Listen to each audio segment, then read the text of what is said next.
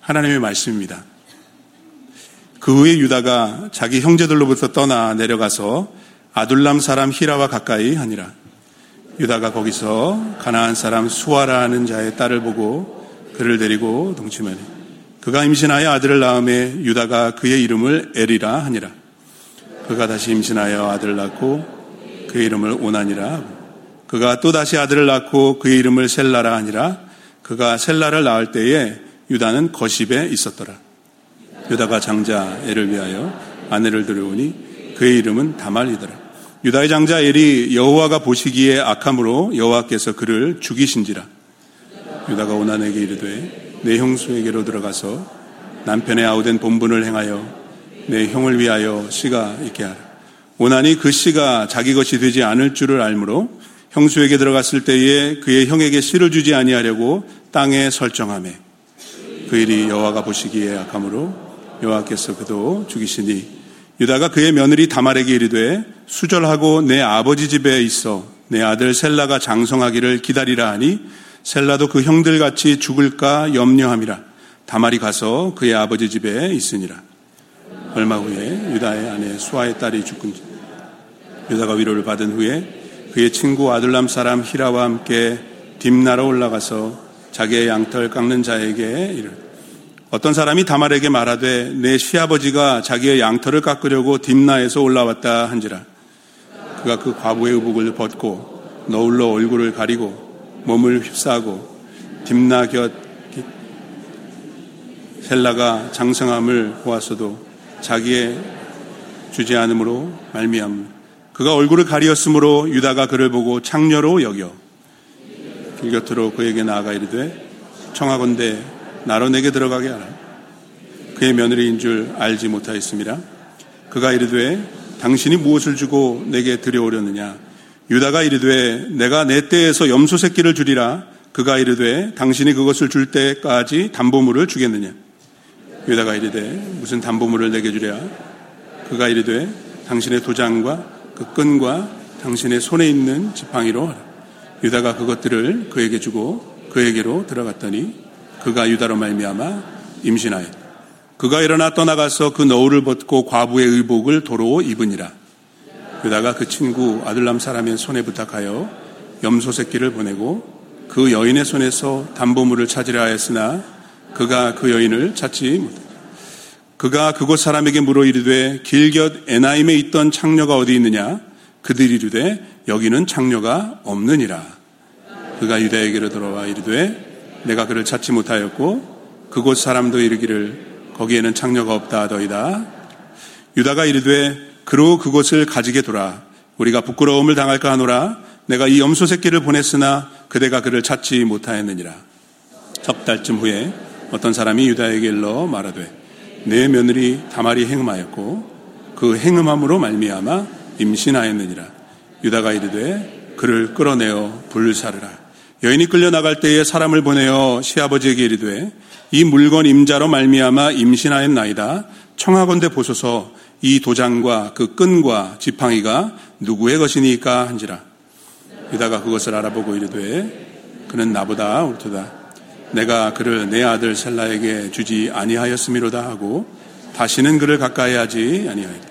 해산할 때 보니 쌍태라 해산할 때 손이 나오는지라 산파가 이르되 이는 먼저 나온 자라 하고 홍색 실을 가져다가 그 손에 메어 그 손을 도로 들이며 그의 아우가 나오는지라 산파가 이르되 내가 어찌하여 터뜨리고 나오느냐 하였으므로 그 이름을 베레스라 불렀고 그의 형 곧 손에 홍색 실 있는 자가 뒤에 나오니 그의 이름을 세라라 불렀더라.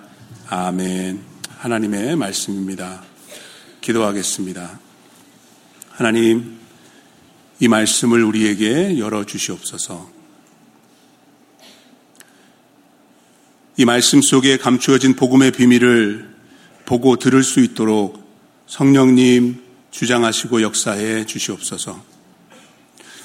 부족한 종을 이 단위에 세우십니다. 종의 허물은 십자가 그늘 아래 온전히 감추어 주시고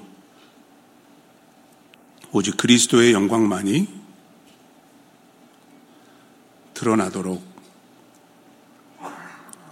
은혜를 베풀어 주시옵소서. 복음을 전하는 자와 듣는 모든 성도들이 이 은혜의 깊은 자리까지 내려갈 수 있도록 성령님 도와주시옵소서. 예수 그리스도 이름으로 기도합니다. 아멘. 여러분 창세기 38장 말씀을 읽으시면서 어떤 생각이 드셨습니까? 저는 이런 생각이 듭니다. 아니, 성경에 왜 이런 이야기가? 시아버지와 며느리가 어떻게 이런 일이 있을 수 있을까? 사실 창세기 말씀을 계속 읽어 내려가다 보면 38장이 정말 왜 여기 있지? 이런 의문이 많이 듭니다. 거기 없어도 될 것 같은 그런 느낌이 들기 때문에 그래요. 여러분 38장 전에는 37장이 있죠. 37장 마지막 절을 한번 보세요, 여러분. 창세기 37장 36절 말씀을 한번 같이 읽어볼까요? 시작. 그 미디안 사람들은 그를 애굽에서 바로의 신하 친위 대장 보디발에게 팔았더라. 여러분 무슨 이야기인지 아시죠? 요셉의 형들이 요셉을 애굽의 노예로 팔아 넘기는 그 얘기입니다. 자, 39장 1절, 38장을 건너뛰고 39장 1절을 한번 또 한번 같이 읽어보겠습니다. 같이 읽겠습니다. 요셉이 이끌려 애굽에 내려가매 바로의 신하 친미 대장 애굽 사람 보디발이 그를 그리고 데려간 이스마엘 사람의 손에서 요셉을 하니라. 37장에서 39장으로 넘어가도 건너뛰어도 전혀 이상하지 않습니다. 그렇죠? 그냥 연결이 됩니다. 근데 그 중간에 요셉의 이야기가 뚝 끊어지고 갑자기 유다의 이야기가 그 사이에 나오는 이유는 뭘까요? 사실 어린이 성경을 읽어보시면 38장 내용은 거의 나오지 않습니다. 네. 근데 왜 성경 원문에는 이 얘기가 있어야 할까요? 그 이유는 우리에게 복음의 비밀을 밝혀주기 위함입니다. 성경은 창세기부터 계시록까지 복음의 이야기이고 특히 창세기에 복음이 많이 나옵니다. 그래서 복음을 알려면 창세기부터 말씀을 보아야 하는데요. 이 창세기 38장의 이야기가 예수 그리스도의 복음과 뗄래야 뗄 수 없는 연관성을 가지고 있다는 사실. 여러분들이 기억하시면 좋겠습니다. 신약 성경 첫 번째 책인 마태복음 1장에 보시면 아브라함과 다윗의 자손 예수 그리스도의 계보라. 우리를 구원하시기 위해서 하나님의 아들 그분이 어떻게 오게 되셨는지 그분의 족보를 믿음의 조상 아브라함으로부터 시작해서 우리에게 알려주는데요. 이게 다 복음의 이야기이거든요. 하나님의 복음 이야기에 속하게 되고 등장하는 그런 사람들의 이야기를 족보를 통해서 다시 한번 우리에게 remind를 해주는데 1장 2절 말씀해 보시면 아브라함이 이삭을 낳고 이삭은 네, 제가 잘 압니다. 여러분들 마태복음 1장 별로 안 좋아하시는 거. 누구는 누구를 낳고 누구는 누구를 낳고. 근데 이게 굉장히 중요한 얘기예요. 아브라함이 이삭을 낳고 이삭은 야곱을 낳고 그 다음에 야곱은 유다와 그의 형제들을 낳고 이렇게 나오거든요. 여러분들이 창세기의 말씀을 읽어보시면 아브라함 얘기가 쭉 나오고 이상 얘기가 좀 나오다가 야곱 얘기가 많이 나오고 야곱 이야기 다음에 누구 얘기가 제일 많이 나와요? 여러분 제 이름이 뭐예요? 요셉 이야기가 37장부터 50장까지 쭉 나오거든요. 그러면 우리는 예수님의 계보에 야곱은 요셉과 그의 형제들을 낳고 이렇게 돼야 되는데 뜬금없이 유다가 나온단 말입니다. 왜 그럴까요? 그 답이 창세기 38장에 있는 거예요. 38장을 이해해야지 복음이 이해가 되는 거예요. 마태복음 1장 3절 말씀해 보시면 유다는 다말에게서 베레스와 세라를 낳고 그게 창세기 38장입니다. 그래서 오늘 이 말씀 속에는 복음의 비밀, 복음의 진리가 담겨 있습니다. 어떤 진리가 있는지 여러분들과 세 가지로 나누어서 간략하게 살펴보기를 원하는데요. 여러분도 거기 앉아 계시면 설교 시간이 굉장히 길게 느껴지시는 분들이 계실 거예요. 여기 올라오잖아요. 시간이 너무 빨리 가요.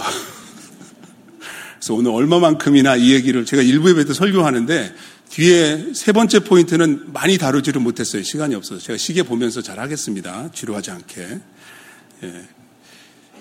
여러분들 오늘 다시 한번 복음을 들으셨으면 좋겠습니다. 복음이 무엇인지, 내가 복음을 제대로 알고 있는지, 믿고 있는지, 이 복음의 진리가 지금 내 안에 들어와서 역사하고 있는지 한번 확인하고 점검하시는 시간이 되시기를 바랍니다. 복음의 진리를 통해서 우리는 죄가 무엇인지, 회개란 무엇인지, 그리고 은혜가 무엇인지를 배우게 됩니다. 오늘 창세기 38장에 나오는 굉장히 중요한 진리들입니다. 죄와 회개와 그리고 은혜입니다. 먼저 죄를 살펴보겠습니다. 죄는 하나님을 떠나서 행복을 찾는 것입니다. 그게 죄입니다. 우리 모두에게 이 문제가 있습니다. 근데 이 문제를 유다라는 한 사람을 통해서 보게 하십니다. 오늘 창세기 38장 1절 말씀해 보시면 이렇게 시작합니다. 그 후에 언제 후죠? 네, 37장의 사건 이후입니다. 37장의 이야기를 여러분들은 잘 알고 계실 거예요. 야곱에게 11 아들이 있었는데 야곱의 페이브릿은 막내 요셉. 요셉이었습니다. 그에게 채색 옷을 지어서 입혔고 그 모든 형제들은 그를 시기하고 질투하며 미워했습니다. 죽이고 싶도록 미웠습니다. 그런데 그런 찬스가 오는 거죠. 형들이 양을 치러 멀리 떠나 있는지 아버지가 그 소식이 궁금해서 요셉을 보냅니다.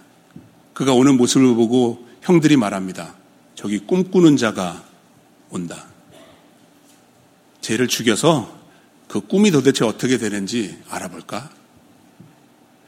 많은 형제들이 요셉을 죽이자고 말하는데 그 가운데서 맏형이었던 루벤이 말립니다. 루벤은 요셉을 살리고 싶었습니다. 근데 살릴 수만은 없었죠. 왜냐하면 형제들 가운데 유다라는 복병이 있었습니다. 요셉을 구덩이에다 집어넣고 어떻게 할지를 궁리하고 있는데 유다가 말합니다. 어, 저기 이스마엘 사람들이 오는데 미디안 상인들이다. 노예로 팔자. 죽이면 아무런 유익이 없으니까 돈이라도 건지자. 그래서 37장 말씀에 보시면 은 20에 요셉을 팔아 넘깁니다. 참 공교롭습니다. 예수님을 은 30에 팔아 넘긴 사람도 이름이 유다거든요. 유다가 요셉을 팝니다. 그리고 집에 돌아와서 채색 옷에 짐승의 피를 묻히고 아버지를 속여 넘깁니다. 요셉이 죽은 것 같다고. 그랬더니 야곱이 대성통곡을 하면서 자기도 죽겠다고 울며 불며 난리를 부립니다. 아마도 유다는 그런 아버지의 모습을 더 이상 눈뜨고 지켜볼 수 없었던 것 같습니다. 그 후에 38장 1절 말씀해 보시면 유다가 자기 형제들을 떠납니다. 이건 그냥 이사 갔다는 것이 아닙니다. 이건 독립했다는 얘기가 아닙니다. 물론 그런 것들을 포함하고 있지만 지금 창세기의 이야기를 여러분들이 잘 따라가시면 하나님께서 아브라함과 그의 후손들을 통해서 세상을 구원하실 계획을 시작하셨습니다. 언약을 주셨거든요. 아브라함에게 복을 주시고 그를 통해서 땅의 모든 족속이 복을 얻게 하실 그 복은 구원과 영생의 복입니다. 그래서 아브라함의 자손으로 예수께서 오시는 것입니다. 그런데 하나님의 그 구원 계획, 하나님의 그 언약 공동체에서 벗어나는 것입니다. 하나님의 뜻과 계획과는 상관없이 살겠다는 겁니다. 내 행복을 찾아보겠다는 거예요. 그래서 유다가 떠납니다. 그리고 나서 어떻게 하나요? 2절 말씀해 보시면 유다가 거기서 가나안 사람 수아라 하는 자의 딸을 보고 그를 데리고 동침합니다. 여러분 아브라함의 이야기, 이삭의 이야기, 야곱의 이야기를 보시면 가나안 여자와 혼인시키지 않으려고 애쓰는 믿음의 조상들의 모습을 볼 수가 있습니다. 빨리 친척 집으로 보냅니다. 그죠? 근데 유다는 의도적으로 가나안 사람을 친구 삼고 가나안 사람의 딸을 자기 아내로 맞아들입니다. 근데 이 표현을 여러분들께서 성경의 표현을 잘 주시해서 보시기 바랍니다. 지금 우리는 유다의 죄를 보고 있습니다. 2절입니다. 유다가 거기서 가나안 사람 수아라 하는 자의 딸을 어떻게 했습니까? 보았습니다. 그리고 데리고 이렇게 되어 있지만 영어 성경에 보시면은 주다 saw and took take입니다. 취했습니다. 그리고 결혼했다라고 말하지 않고 동침했다라고 말하고 있습니다. 네. 이게 암시하고 있는 겁니다. 유다가 어떤 사람이라는 것을. 네. 근데 여기 나오는 이 두 가지 단어 보고 취했다. see, take 이게 창세기 3장에 나오는 단어들입니다. 하와가 하나님께서 금하신 선악과를 봅니다. 창세기 3장 6절인데요.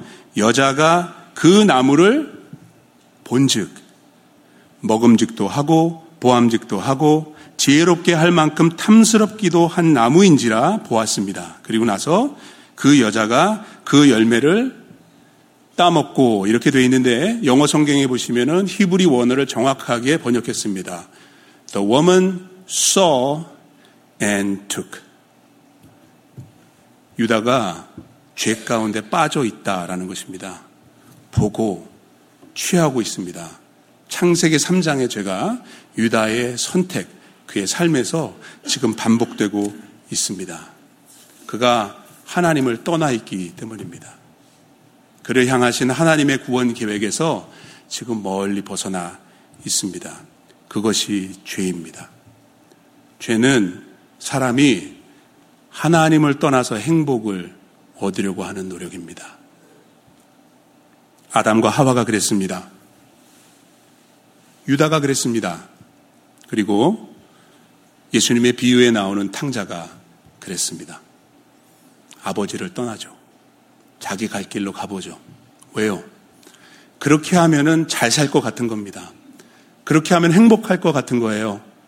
그런데 저와 여러분들도 그럴 때가 있습니다. 하나님을 가까이 하면은 왠지 모르게 불편한 것 같습니다. 하나님이 보고 계시는 것 같으면은 행복할 수 없을 것 같습니다.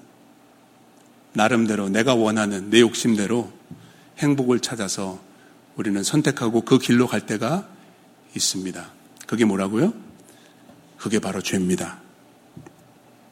웨스트민스터 소요리 문답의 첫 번째 질문이 이 문제를 다루고 있습니다. What is the chief and the man? 하나님께서 인간을 창조하신 그 궁극적인 목적이 무엇일까요? The chief and the man is to glorify God and to enjoy Him forever. 하나님의 창조 목적은 하나님의 영광을 위한 것입니다. 그리고 그분께 영광을 돌리며 사는 사람들이 그로 말미암아 영원한 기쁨을 누리게 하고자 하는 것입니다. 여러분 이게 천국입니다. 하나님께 영광을 돌리며 그 영광의 기쁨 가운데 영원히 주와 함께 하는 것. 천국 가고 싶으신 분들 손 한번 들어볼까요? 안 가고 싶으신 분들도 계시네요. 잘 오셨습니다. 꼭 가시기 바랍니다. 그런데 어떤 경우에 보면은 천국 가고 싶은 이유가 지옥 가기 싫어서 절대 가지 마십시오. 지옥에. 근데 하나님을 위해서 하나님의 영광과 하나님을 하나님으로 인해서 누리는 기쁨을 바라지 않으면서 천국에 간다면 그곳은 여러분들에게 천국이 되지 않을 것입니다. 잘 생각해 보세요, 여러분. 예. 이 땅에서는 내 마음대로 내가 원하는 것들을 쫓으면서 살다가 천국에 가서 행복할 수 있을까요? 하나님의 계획은 하나님을 통해서 기쁨을 누리는 것일 뿐만 아니라 하나님으로 인하여 영원한 기쁨을 맛보는 것입니다. 근데 그렇게 살지 않는 우리 마음 속에 있는 이 소원과 동기가 바로 죄라는 거예요. 하나님을 떠나서도 행복할 수 있다고 생각하는 그것이 죄로부터 말미암는 생각이라는 것입니다. 그래서 우리는 그 죄를 깨달아야 합니다. 탕자가 그랬죠. 아버지를 떠나서 행복할 수 없다는 사실을 발견한 후에 그가 어떻게 하나요? 누가복음 15장 17절 말씀해 보시면 이에 스스로 돌이켜 영어 성경에 보시면 이렇게 되어 있습니다. But when he came to himself 또 다른 영어 번역에 보면은 he came to his senses 정신 차렸다는 겁니다. 죄에 대해서 우리도 정신을 차려야 합니다. 죄가 무엇인지 내 안에 이 죄 문제가 있다는 사실 우리가 모두 이 죄와 씨름하며 살고 있습니다, 여러분. 하나님으로 기뻐하지 못합니다. 하나님의 영광을 위해 살지 않습니다. 죄입니다. 죄가 원인입니다. 근데 그 죄가 내 안에 있다. 그것이 문제다라는 사실을 인식해야 하는 것입니다. 근데 유다는 깨닫지 못합니다. 그래서 더 깊은 죄로 빠져듭니다. 어떻게 하냐고요? 그 자식들을 보면 압니다. 유다가 언약에서 벗어났기 때문에 하나님의 구원 계획에서 멀어졌기 때문에 그 가정이 온전히 설 수가 없습니다. 하나님은 유다에게 세 아들을 주셨습니다. 첫째는 엘, 둘째는 오난, 셋째는 살라였습니다. 그 마다들에게 며느리를 찾아주는데 역시 가나안 여인이었습니다. 그녀의 이름은 다말. 사실 이 다말을 가지고 설교를 해도 참 은혜롭습니다. 근데 이 30분 설교 안에 다 담아낼 수 없기 때문에 오늘은 유다를 초점을 맞춰가지고 이 스토리라인을 제가 따라가겠습니다. 그 아버지의 그 아들이라고 장자 엘은 아주 악한 사람이었습니다. 무슨 죄를 지었는지 오늘 본문은 가르쳐 주지 않지만 하나님께서 그의 악함을 보시고 죽이시기로 작정하십니다. 굉장히 나쁜 인간이었던 것 같습니다. 왜냐하면 여러분 창세기 이야기를 따라가시면 하나님이 진노하시고 심판하시는 큰 사건이 두 번 있습니다. 노아 홍수 때 세상을 멸하십니다. 죄 때문이었습니다. 그리고 아브라함 시절에 소돔과 고모라를 멸하십니다. 물로 멸하시고 불로 멸하시는데 그때는 집단 심판이었습니다. 한꺼번에 다 심판하십니다. 근데 창세기에서 아니 성경에서 하나님이 개인적으로 심판하시는 경우는 여기가 처음입니다. 그러니까 우리가 쉽게 짐작할 수 있습니다. 엘은 대학 죄인이었을 것이다. 하나님이 치십니다. 근데 그 당시에는 수혼 또는 계대 결혼이라는 그런 풍습이 있었습니다. 뭐냐 하면 결혼을 했는데 남편과 함께 아들을 낳지 못하고 남편이 죽게 되면은 그 남편의 형제나 아니면 가까운 친족이 대를 이을 수 있도록 씨를 주는 것입니다. 우리에게 있어서는 그게 굉장히 이상하게 들리는 내용인데 성경의 역사와 문화적인 배경에는 그렇게들 다들 이해하고 있었습니다. 구약 성경에 나오는 룻과 보아스 이야기가 바로 그 수혼법을 지켜서 어떻게 대가 이어지는지 복음의 이야기가 연결되는지 또 예수님에게 도전하고 논쟁을 벌였던 사두개인들도 일곱 형제들에 대한 이야기를 하면서 그 한 여인에 대한 그 얘기를 하지 않습니까? 이게 다 이 수혼법에 연관된 이야기입니다. 아무튼 그래서 유다는 큰 아들이 죽자 그 둘째 아들인 오난에게 다말에게 들어가서 씨를 줄 것을 명령합니다. 그런데 오난도 형 못지않은 나쁜 인간이었습니다. 어떻게 알 수 있습니까? 형수가 임신을 하면은 누가 장자가 되죠? 오난이 지금 장자입니다. 형이 없으니까. 근데 형수가 임신하면 그 낳는 아들이 장자가 되는 겁니다. 자기에게 불이익이 올 것을 생각하고 씨를 주지 않습니다. 그러면 관계를 갖지 말아야죠. 그렇죠? 관계는 같습니다. 씨는 주지 않습니다. 나쁜 겁니다. 하나님이 보시고 죽이십니다. 죽이십니다. 여러분, 저는 그런 생각을 합니다. 유다가 만약에 형제들을 떠나지 않고 야곱과 가족들과 다 함께 살았으면 가정이 이렇게 망가졌을까? 물론 엘에게도 책임이 있고 오난도 잘못했지만 유다의 죄가 자식을 망쳐놓고 있습니다. 근데 유다는 이게 자기 잘못이라는 것을 보지 못하고 있어요. 이게 문제입니다. 이제 아들이 하나 남았습니다. 유다는 어떻게 생각합니까? 이 다말이라는 며느리가 잘못 들어왔다는 겁니다. 다말 때문에 첫째도 죽고 줄때도 죽었어요. 여러분들 본문 11절 보세요. 셀라도 그 형들 같이 죽을까 염려함이라. 다말이 문제인 겁니다. 자기가 문제인데. 그래서 다말을 친정집으로 보내놓고 핑계를 댑니다. 셀라가 장성할 때까지 기다리라. 근데 속셈은 뭐죠?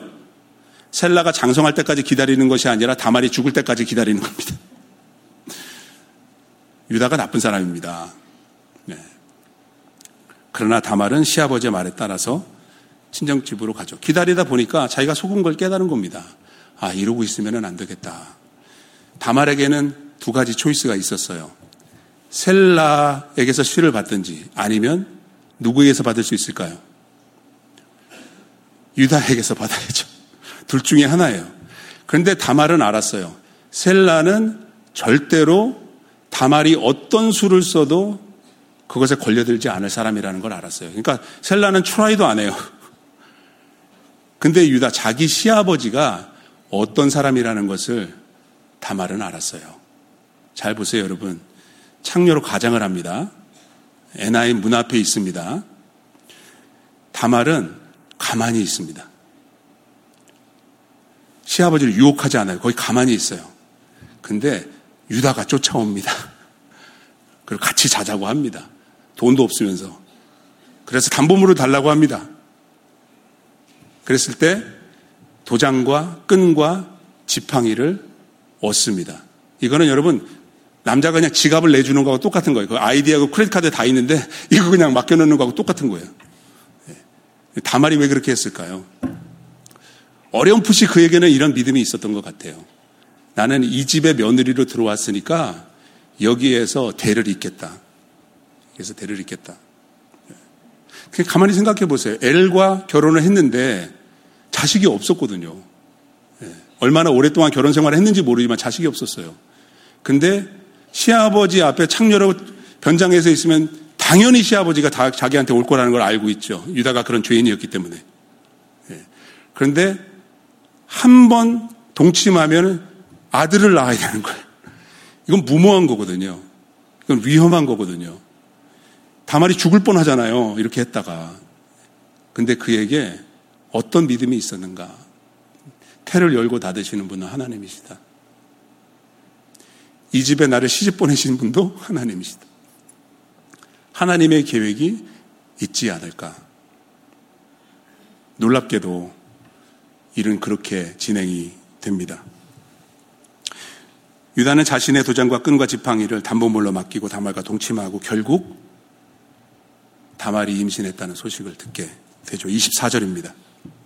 석 달쯤 후에 어떤 사람이 유다에게 일러 말하되 내 며느리 다말이 행음하였고 그 행음함으로 말미암아 임신하였느니라. 그때 유다의 반응을 보십시오. 뭐라고 말하나요? 그를 끌어내어 불사르라. 너무 잔인하지 않습니까, 여러분? 그 당시에 통상적인 사형법은 돌로 치거나 나무에 매다는 거예요. 근데 화형이라는 것은 아주 극혐, 잔악 무도한 그런 죄인을 처형시키는 방법인데 다말이 유다에게 있어서 그런 존재였다는 거예요. 얘 때문에 내 인생이 안 풀리는 거예요. 얘가 빨리 없어져 줘야 셋째 아들을 장가 보낼 수 있는 거예요. 그렇게 생각하고 있어요. 그런데 그 책임이 누구에게 있죠? 다말의 책임인가요? 아닙니다. 유다의 책임이었습니다. 그래서 그 아슬아슬한 순간에 다말이 담보물을 제시합니다. 25절. 여인이 끌려나갈 때 사람을 보내어 시아버지에게 이르되 이 물건 임자로 말미암아 임신하였나이다 청하건대 보소서 이 도장과 그 끈과 지팡이가 누구의 것이니까 다말이 화형을 당해야 마땅하다면 누가 또 화형을 당해야 할까요? 그렇죠. 그렇죠. 그 순간에 유다가 비로소 자신의 죄를 깨닫게 됩니다. 아, 내 잘못이구나. 나에게 책임이 있구나. 그리고 이렇게 말합니다. 여러분, 죄를 회개한다는 것에는 고백이 따라야 합니다. 고백이. 유다가 그것을 알아보고 이르되 뭐라 그러죠? 그는 나보다 옳도다. 다말도 다 잘한 건 아니에요. 그렇죠? 네. 근데 그가 그렇게 잘못하게 된 원인 제공자가 있어요. 더 잘못한 사람이 있어요. 유다가 인정합니다.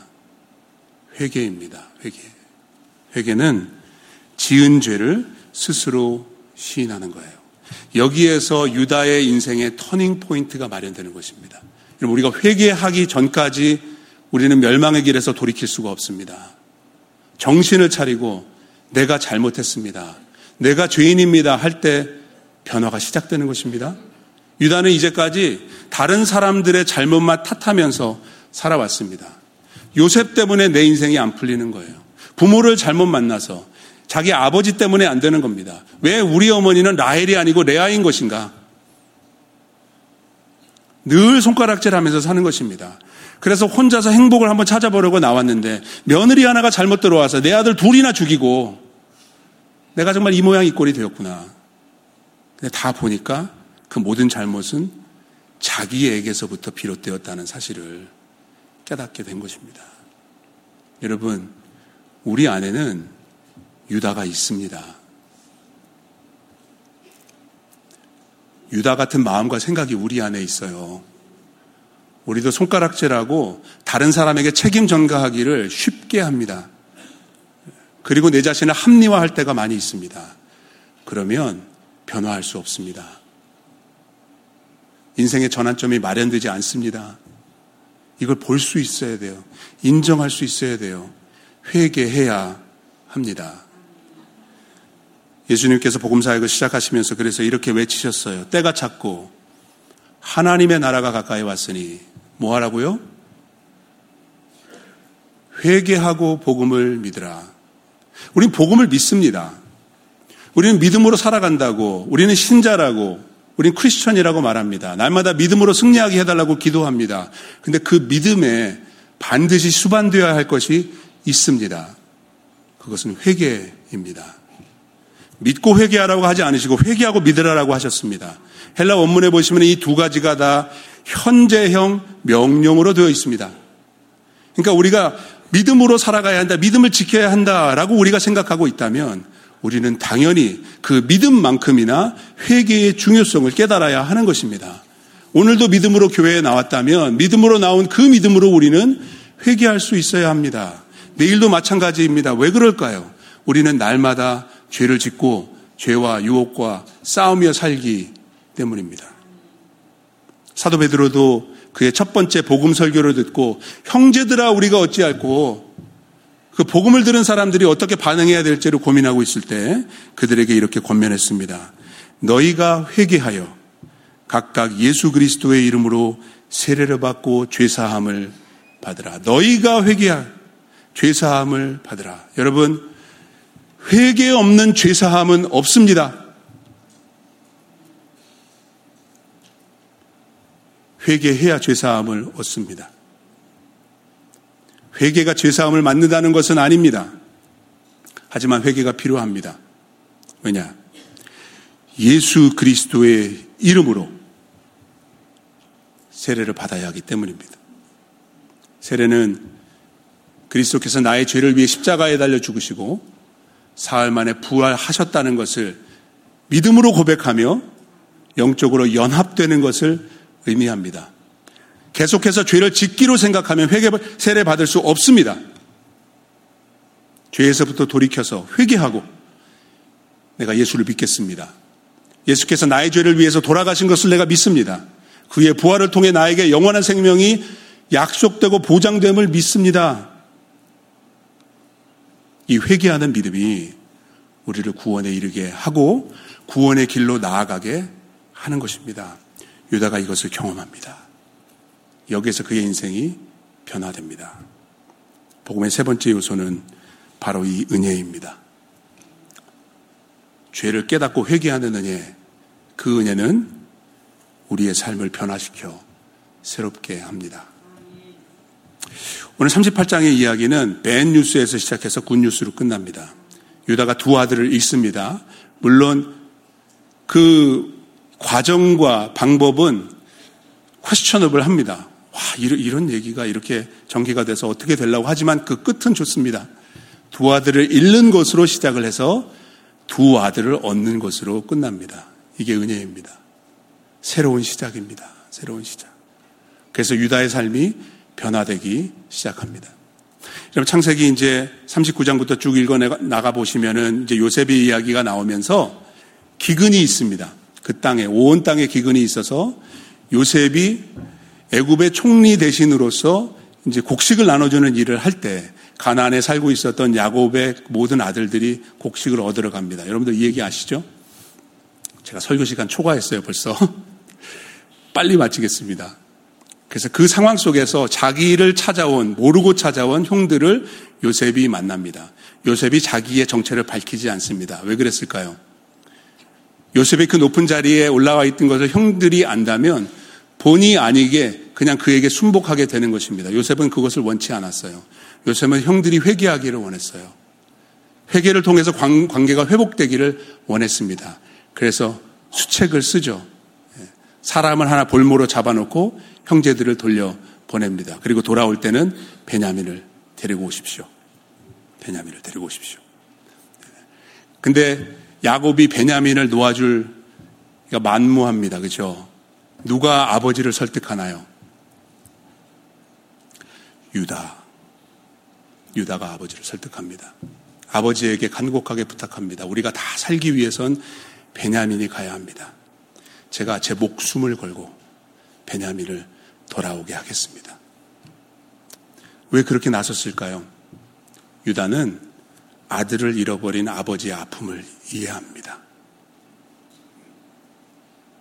그전에는 아버지가 미웠어요. 근데 이제는 아버지가 이해가 되는 거예요. 하나님의 은혜입니다. 아버지도 죄인이지만 나도 죄인이라는 걸 깨닫는 거예요.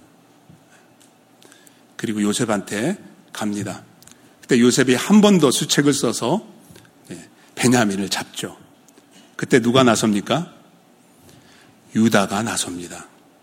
창세기 44장 33절, 34절 같이 한번 읽어보겠습니다. 같이 읽겠습니다. 이제 주의 종으로 그 아이를 대신하여 머물러 있어 내 주의 종이 되게 하시고 그 아이는 그의 형제들과 함께 올려 보내소서 그 아이가 나와 함께 가지 아니하면 내가 어찌 내 아버지께로 올라갈 수 있으리까? 두렵건대 제 해가 내 아버지에게 미침을 보리다. 여러분들 보십니까? 우리 유다가 변화됐어요. 유다가 변화됐어요. 새 사람 됐습니다. 어떻게 해요? 37장에서는 동생을 종으로 팔아버립니다. 44장에서는 동생 대신에 자기가 종이 되겠다고 합니다. 와우. 여러분 이게 뭔지 아십니까? 이게 대속의 은혜라는 것입니다. This is the grace of substitution. This is the heart of the gospel. 이게 복음의 핵심이에요, 여러분. 여러분, 이 이유가 왜 의인 요셉을 통해서 예수가 오지 않으시고 죄인 유다를 통해서 예수가 오시는지를 죄송합니다. 제가 흥분합니다. 우리에게 보여주는 것입니다. 복음은 죄인들을 위한 것입니다. 죄를 깨닫고 회개하여 은혜 받아서 변화되라는 것입니다. New life. 새로운 생명을 살아가라는 것입니다. 여러분 예배 들으시고 설교 들으신 다음에 은혜 받았습니다. 근데 삶이 안 변합니다. 어떻게 해야 될까요? 은혜를 더 받으셔야 합니다. 은혜를 더 받으셔야 됩니다. 변화될 때까지 받으셔야 합니다. 은혜를 사모해야 합니다. 새롭게 되어야 합니다. 복음을 듣고 또 듣고 또 들어서 내가 새로운 사람 되어서 예수 바라보고 예수 따르고 예수 위에 살아가는 믿음의 사람이 되어야 하는 것입니다. 우리는 은혜가 더 필요합니다. 은혜 아직 덜 받아서 안 바뀌는 겁니다. 더 받아야 합니다. 고린도후서 5장 17절 말씀에 그런즉 누구든지 그리스도 안에 있으면 새로운 피조물이라 이전 것은 지나갔으니 보라 새 것이 되었더라. 오늘 창세기 38장 말씀을 통해서 죄와 회개와 은혜 이 복음의 진리를 들으신 우리 모두의 삶 속에 다시 한번 새로운 창조의 역사가 새로운 인생의 길이 열리는 역사가 일어나기를 주의 이름으로 축복합니다. 기도하겠습니다.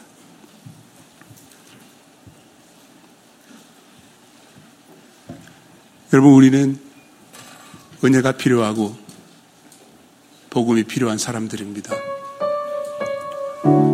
내 안에 죄가 있는데 하나님을 떠나서 행복하고자 하는 그런 그런 마음이 다 있어요. 근데 그거 인정하지 못합니다. 하나님 적당히 믿고 적당히 내가 원하는 것들을 추구하면서 행복하려고 합니다. 그게 죄입니다. 그걸 깨달아야 합니다. 내가 죄인이라는 사실을 인정하고 회개할 수 있어야 합니다. 다른 사람들 잘못을 탓하지 마십시오. 그들이 잘못했을 수 있습니다. 근데 나에게도 잘못이 있습니다. 오히려 더 큰 잘못이 나에게 있을 수 있어요. 그것을 고백하셔야 합니다. 그러면 은혜가 옵니다. 사실 죄를 깨닫고 회개할 수 있는 것도 주의 은혜입니다. 근데 은혜가 내 안에 들어오면 변화됩니다. 왔던 길로 그냥 갈 수 없습니다. 새로운 길로 나가야 합니다. 여러분들의 나이 또는 연세와 상관없이 오늘부터 다시 한번 복음의 새로운 역사가 여러분들의 삶 속에서 다시 한번 새롭게 시작되기를 축복합니다. 유다가 그의 삶의 이야기로 복음을 증거하듯이 여러분들의 인생의 이야기로 예수를 증거하고 복음을 증거할 수 있는 참된 믿음의 사람 되시기를 축복합니다. 그렇게 될 수 있도록 우리 합심해서 한번 같이 기도하겠습니다. 기도하시겠습니다.